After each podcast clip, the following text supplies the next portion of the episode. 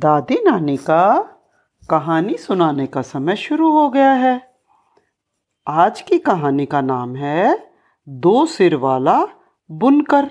बुनकर यानी जो कपड़े को बुनता है। एक था बुनकर, एकदम भोला भाला रोज सुबह से शाम तक कपड़े बुनता और अपना गुजर बसर करता था। कपड़े बनने का उसका करगा बहुत पुराना हो गया था। जिससे वो कपड़े बुनता था, उसको करगा बोलते हैं। वो बहुत पुराना हो चुका था। एक बार कपड़ा बुनते बुनते अचानक उसका पुराना करगा टूट गया।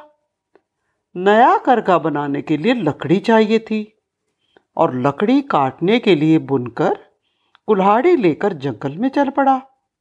उसने बहुत सारे पेड़ देखे पर किसी भी लग, पेड़ की लकड़ी उसे पसंद नहीं आई। चलते चलते वो बहुत दूर निकल गया। वहाँ उसने शीशम का एक पेड़ देखा। देखते ही उसकी लकड़ी बुनकर पसंद आ गई। उसने सोचा कि शीशम की लकड़ी इससे मज़बूत करगा बनेगा और सालों साल चलेगा। बुनकर ने जो ही कुल्हाड़ी उठाई, पेड़ पर से आवाज़ आई, रुक जाओ। बुनकर ने सिर उठाकर देखा तो ऊपर वन देवता थे। वन देवता ने कहा, भाई, इस पेड़ को मत काटो। ये मेरा घर है। मैं इसी पेड़ पर रहता हूँ। मुझ पर दया करो। बुनकर ने कहा, वन देवता वन देवता, गॉड ऑफ़ फॉरेस्ट। मैं बहुत गरीब हूँ। मेरा करगा टूट गया है। यदि मैं इस पेड़ को नहीं काटूँगा तो अपना करघा कैसे बनाऊँगा? और करघा नहीं बनाऊँगा तो कपड़े कैसे बुनूँगा? और कपड़े नहीं बुनूँगा तो अपने परिवार का पालन पोषण कैसे करूँगा? मेरे बच्चे रोटी कहाँ से खाएँगे? अपने परिवार के प्रति बुनकर का लगाव और प्यार देखकर वन देवता का दिल पसीज गया। उन्होंने कहा, भाई, पेड़ काटने की तुम्हें ज़रूरत नहीं है। मैं तुम पर बहुत खुश हूँ। तुम्हें जो भी वरदान मांगना है, मांग लो। ये सुनकर एक मिनट के लिए बुनकर की खुशी का ठिकाना ना रहा, लेकिन दूसरे ही पल वो उलझन में पड़ गया। क्या मांगू? क्या मांगू? उसे कुछ समझ नहीं आ रहा था। कुछ देर बाद उसने वन देवता से कहा, मैं अभी लौट आता हूँ। मैं अपने फ्रेंड से, अपने मित्र से और अपने वाइफ से पूछ कर आता हूँ कि मुझे क्या मांगना चाहिए। वन देवता ने कहा, ठीक है, तुम पूछ कर आ जाओ। अब बुनकर गया अपने गाँव में। उसने अपने दोस्त नाई को, नाई जो हेयर कटिंग करता है, सारी बात बताई। और पूछा, मुझे वन देवता से क्या मांगना चाहिए? नाई तुरंत बोला, अरे, इसमें सोचने की क्या बात है? एक पूरा राज्य मांग लो वन देवता से, और उसके तुम राजा बन जाना। पूरा तुम्हारा महल होगा, नौकर चाकर सेना होगी। तुम राजा बन जाना और मैं तुम्हारा मंत्री बन जाऊँगा। बस, फिर तुम मज़े ही मज़े रहेंगे। नाई की बात सुनकर बुनकर का चेहरा खिल गया।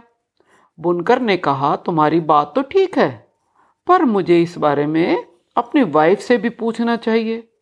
नाई बोला, अरे वाइफ से क्या पूछना? जो औरतें होती हैं, उनके दिमाग नहीं होता। उनकी बुद्धि तो पैर की एड़ी में होती है। बुनकर ने कहा, नहीं नहीं, मैं ऐसा बिल्कुल नहीं मानता। मेरी वाइफ तो बहुत इंटेलिजेंट है। और उससे पूछे बिना मैं कुछ नहीं करता। घर जाकर बुनकर ने पत्नी को, अपनी वाइफ को वन देवता के वरदान के बारे में सब कुछ बताया। फिर कहा, मेरा मित्र नाई तो कहता है, वन देवता से राज्य मांग लो। तुम क्या कहती हो? पत्नी ने कहा, अरे, तुम्हारे दोस्त में तो बुद्धि ही नहीं है।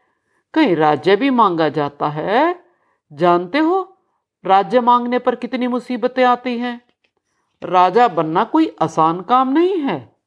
राज्य के कारण तो राम को वनवास मिला था और राज्य की वजह से ही महाभारत हुई थी। कौरवों और पांडवों में लड़ाई हुई थी।